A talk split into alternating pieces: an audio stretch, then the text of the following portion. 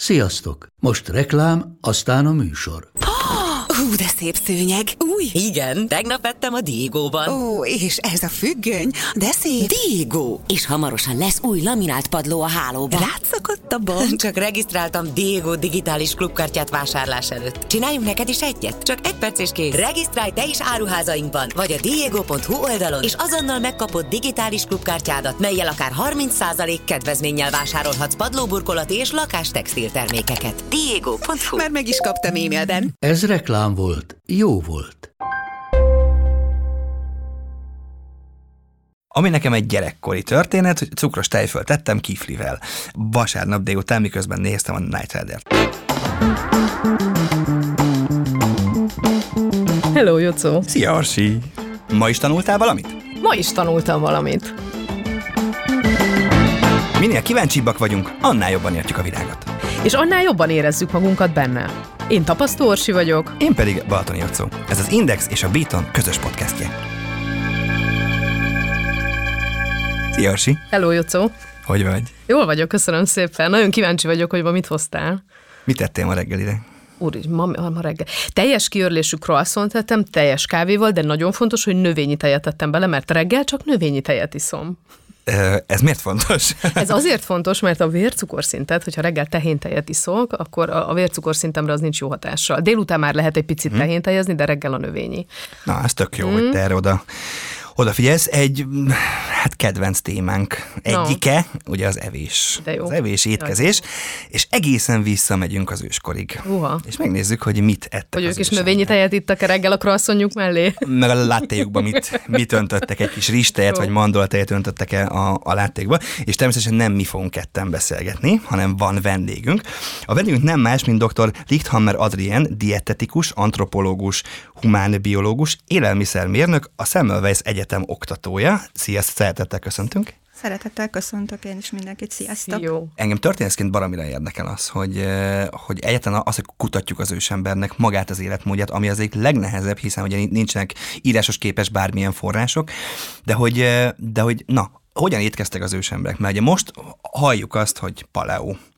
És akkor ezzel mi el vagyunk, hogy az ősemberek biztos így ettek. De valóban hogy étkeztek az ősemberek? Hát úgy, ahogy mondod, nagyon nem, nem voltak hozzánk kegyesek őseink, mert nem hagytak egy listát, hogy ők mit tettek. Sem a barlangban nem hagytak egy listát, sem pedig máshol nem hagytak egy listát, úgyhogy elég nehéz ezt ö, ö, kitapasztalni. Többféle kutatás létezik ezen a területen. Ö, ugye az egyik lehetőség az az, hogy a fogakon lévő ö, mikrosérüléseket vizsgálják, ö, hogy a különböző ételek, ét, tehát amit egyáltalán megrágtak, hogy ezek milyen mintázatot hagynak, ezek hogy ö, ö, fogják leképezni, hogy tudnak visszautalni arra, hogy mi lehetett az a táplálék, amit fogyasztottak, ö, mivel lehetett úgymond, hát nyilván szennyezett, mert ugye itt nyilván azért a kő is belekerült, tehát azért itt ez, ez is elég erősen hát hozzájárult ahhoz, hogy mondjuk egy fogkopás létrejöjjön. Aztán vannak az újabb lehetőségek, ugye a, a szénizotópos, illetve nitrogénizotópos vizsgálatok, ezeket fő- főleg csontkollagénből szokták meghatározni.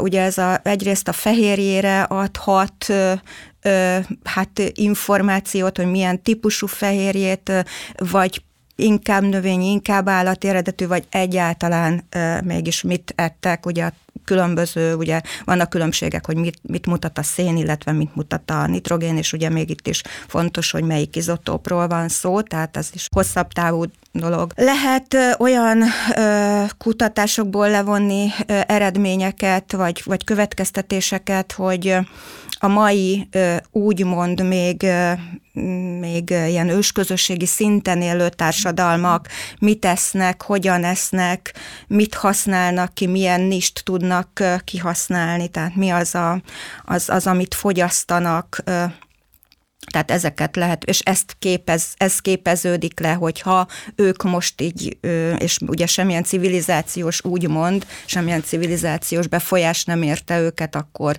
akkor manapság ez hogy lehet. Hát ők lehetnek még ugye vadászó gyűjtögető szinten, illetve vannak nagyon-nagyon egyszerű termelők is közöttük, de azért vannak különbségek Sajnos azt kell, hogy mondjuk, hogy mindezek ellenére, hogy azért ma már nagyon-nagyon sok minden megfigyelés, tapasztalat, vizsgálat áll rendelkezésre, azért nem tudjuk a, az akkori paleós, vagy az akkori korban élt embereknek a, az étkezését, táplálkozását rekonstruálni.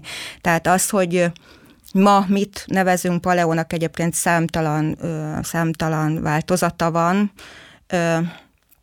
a paleó étrendnek, tehát nem tudjuk igazából ezt visszaadni, hogy mi lehetett az, amit valóban ettek. Nagyon valószínű, hogy ezt befolyásolta az éghajlat, az időjárás, a, a szezonalitás, az, hogy ők hegyvidéken vagy folyó mellett, esetleg tenger mellett éltek, hogy mekkora területet kellett bejárniuk,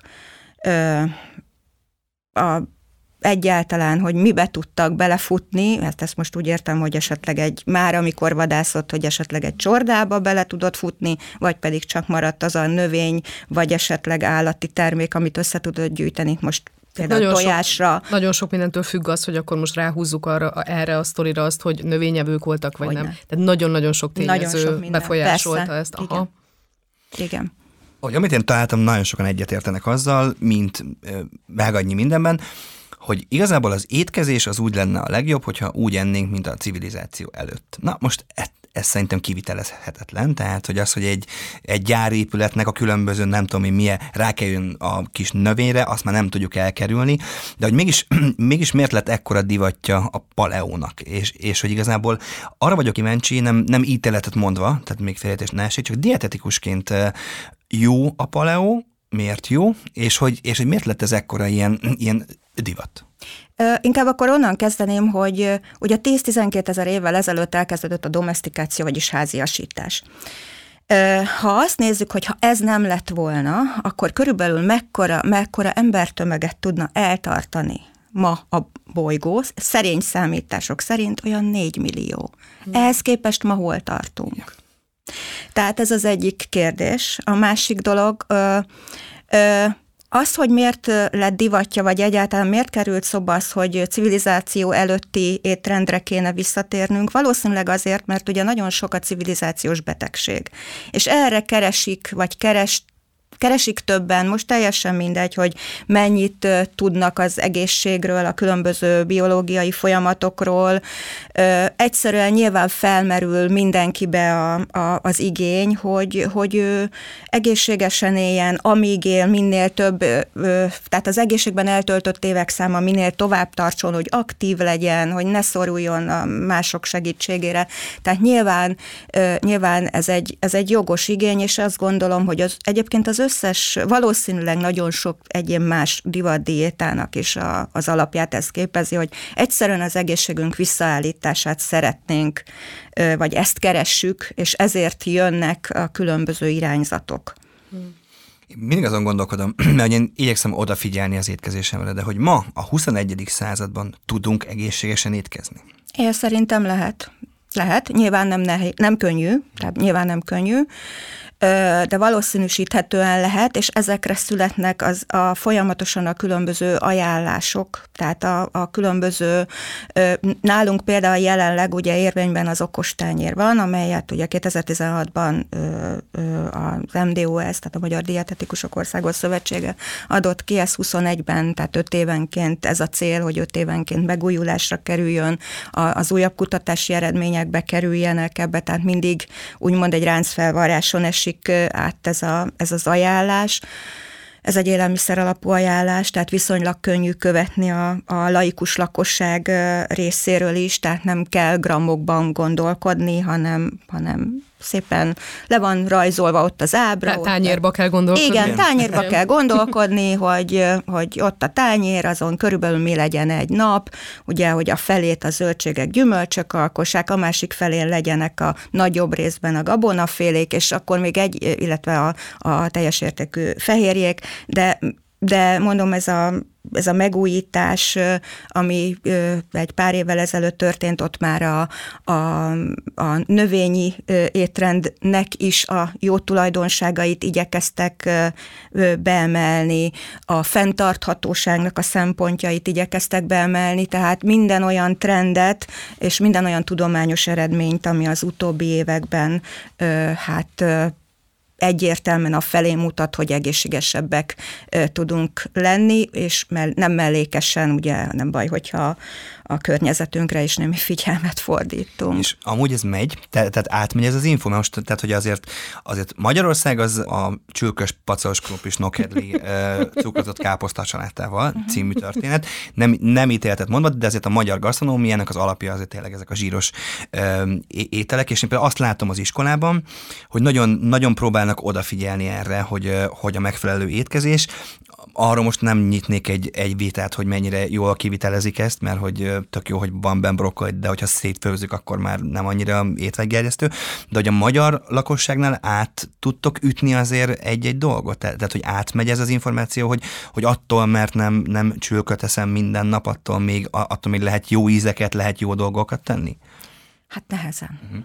Erre csak azt tudom mondani, hogy nehezen. Tehát vannak, akik nagyon fogékonyak, és vannak, vannak olyan élethelyzetek, amikor teszem azt valamilyen nagyobb betegség, úgy, úgy hirtelen, úgy lecsap, és akkor úgy, hát úgy szembesül az illető az, hogy hát valami nem, nem lehetett. Ne, nyilván nem csak a táplálkozás, de a táplálkozás mondjuk egy tényezője ennek, és akkor hát igen, akkor, akkor lehet, akkor lehet, de nem mind. És persze vannak nagyon tudatosak, akik már, akik tényleg már a szülők is otthon, tehát egész kisgyerekkortól, meg vannak olyan programok, amik oktatóprogramok, amelyek arra helyezik a hangsúlyt, hogy a gyerekeken már gyerekkorban elkezdjük oktatni, hogy a következő generáció azért sokkal-sokkal egészségtudatosabb, és így a táplálkozásában is tudatosabb legyen, de nyilván, nyilván azért nehéz, és van, akikhez nem jut el.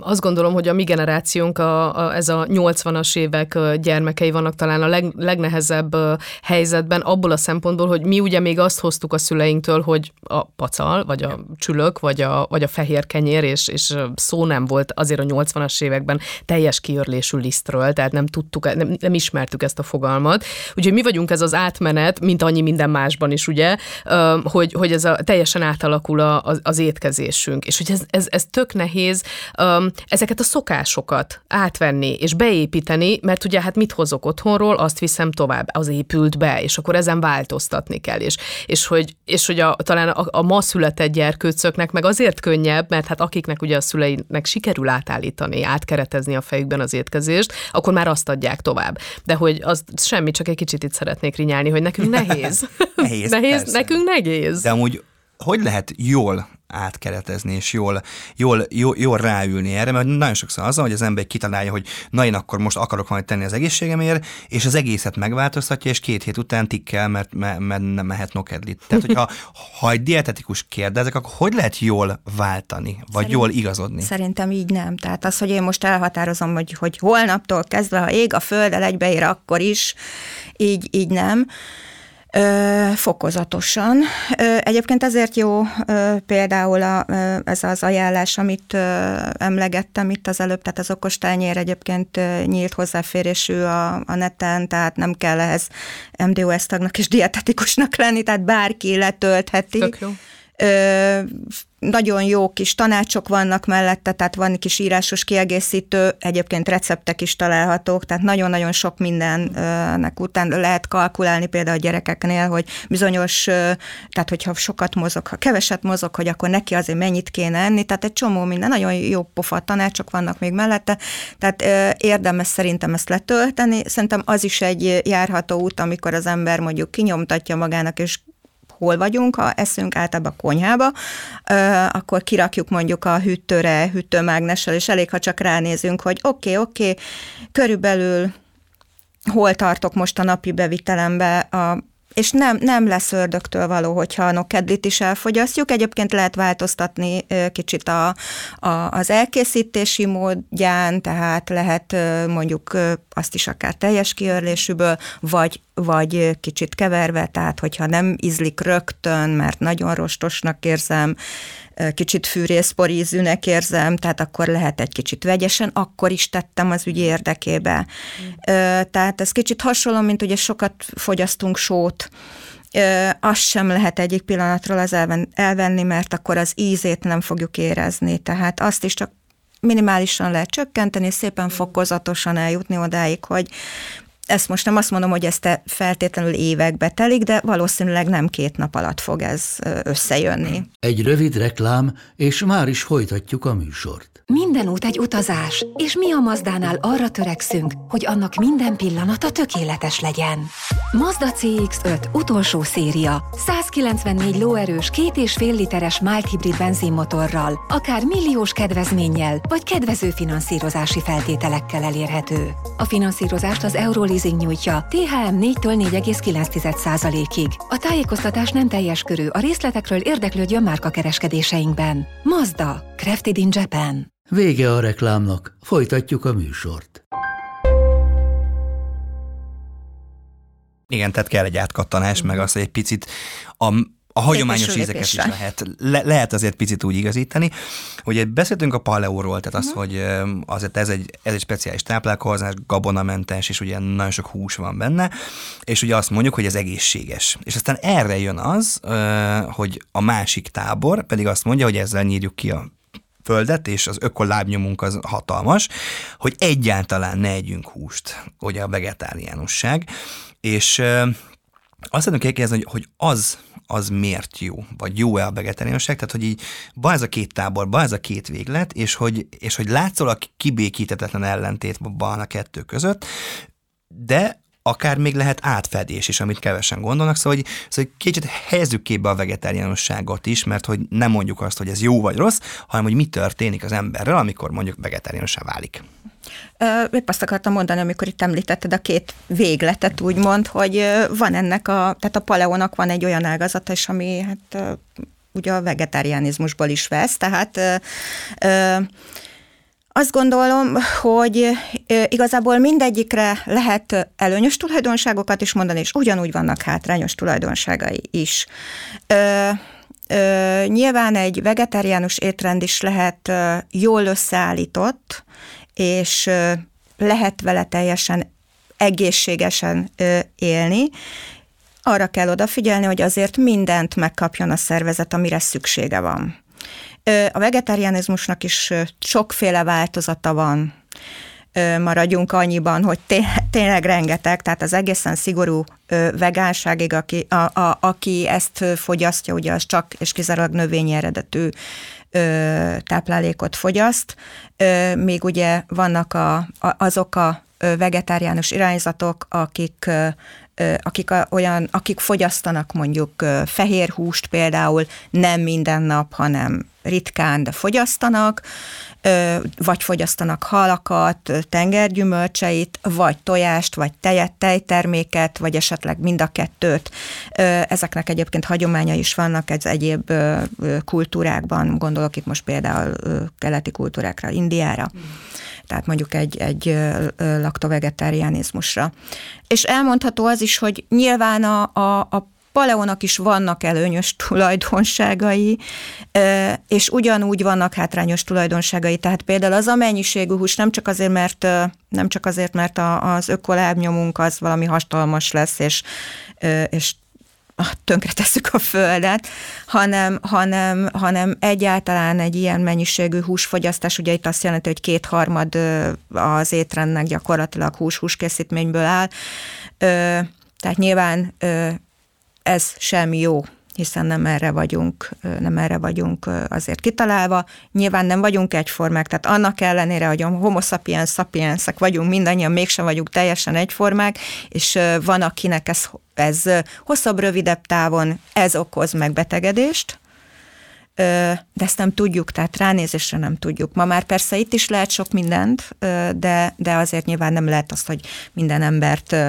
ö, elemzünk olyan szempontból, hogy most neki mi a jó, és mi, mi nem. Ez a neki mi a jóról jut eszembe, hogy Jocó, te azt mesélted, nem is olyan rég nekem, hogy egy időben mm, rendesen ettél húst, Nor, mint egy rendes magyar ember etted a húst, és hogy ez, ez megváltozott idővel, hogy most már nem kívánsz annyi húst, nyilván ennek köze van a diétáthoz, az egészségesebb életmód, nem tudom. A, mi ez a kérdésem egy dietetikus felé, hogy ennek mi lehet az oka, hogy ezt már én is tapasztaltam magamon, hogy, hogy, hogy, hogy e, eljön egy olyan időszak az ember életében, amikor már nem kívánja úgy, mivel teli, telítődünk akkor valamivel, vagy olyankor mi történik az ember szervezetével? Hát valószínűleg változunk. Aha. Változik az ízlésünk. Aha. Tehát sajnos ma már azt nem mondható, hogy annyira ösztönösek lennénk, hogy most tudjuk, hogy mi az, ami jó, és Aha. mi az, ami nem, mert akkor valószínűleg nem biztos, hogy itt ülnénk és beszélgetnénk erről.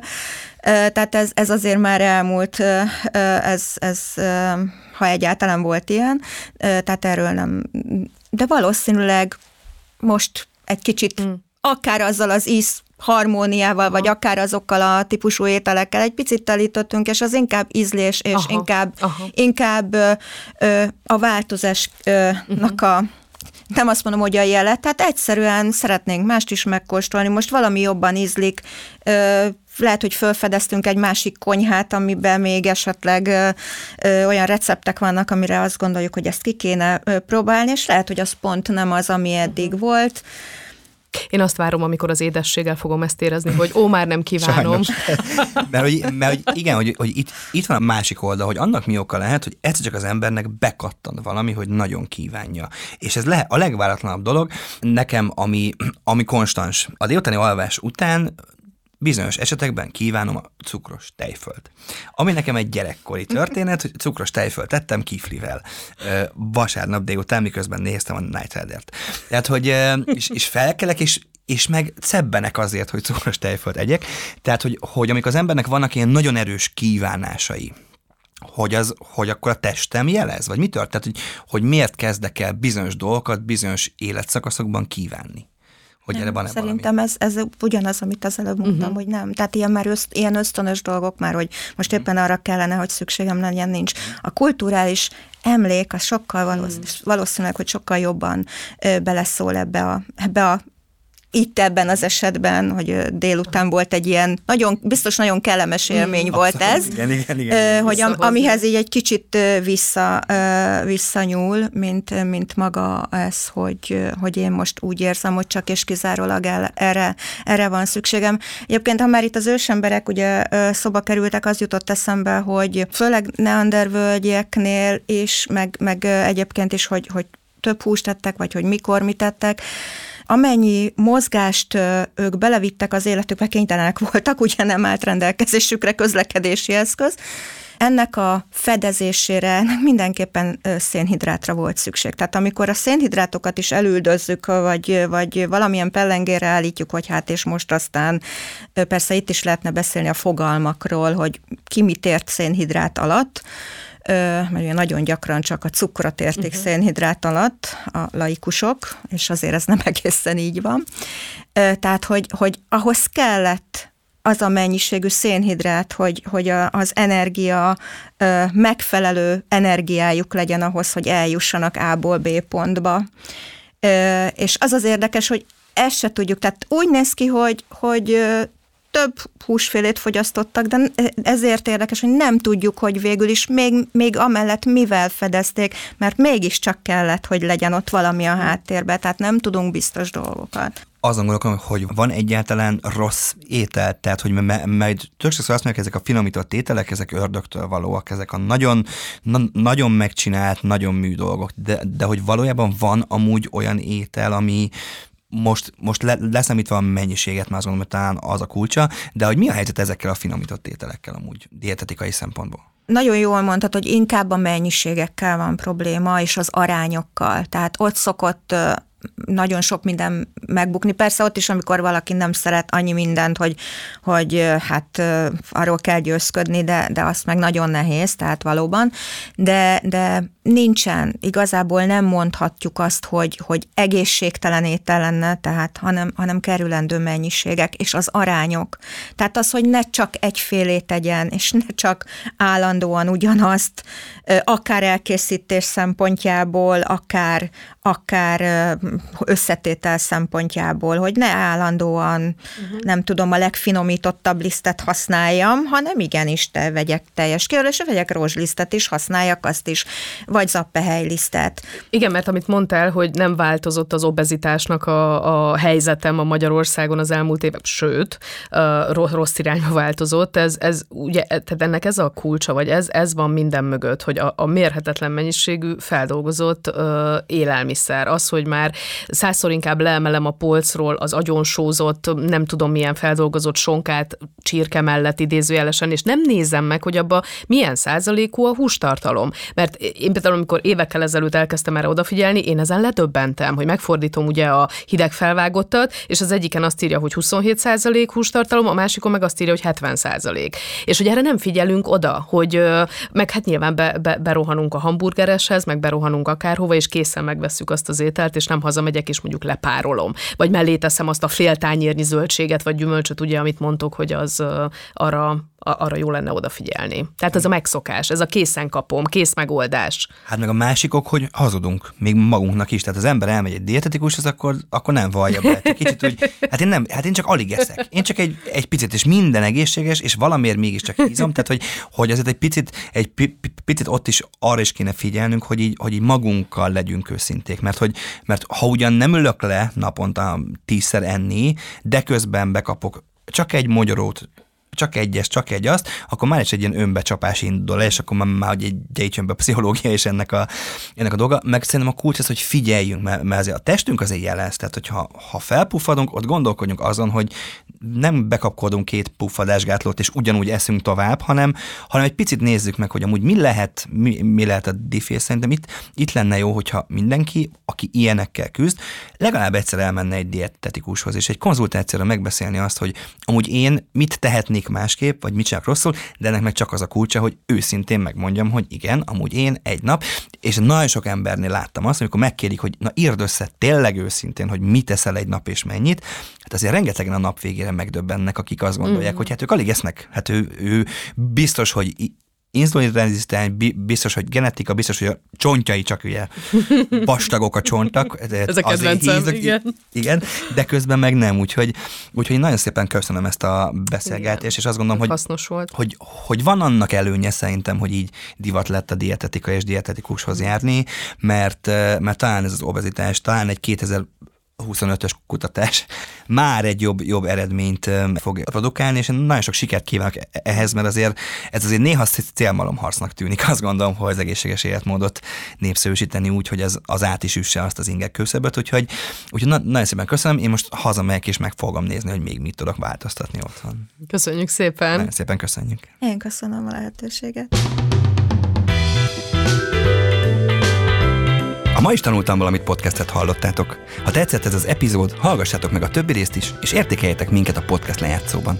Ha még többet akartok tanulni, keressétek a Ma is tanultam valamit rovat cikkeit és könyveit az Indexen. A műsor szerkesztője Kovács Robert, a projektmenedzser Lengyel Kinga, a showrunner Orsos Lajos, a hangmérnök Kozma Ádám, a kreatív producer Román Balázs, a producer pedig Hampuk Riát.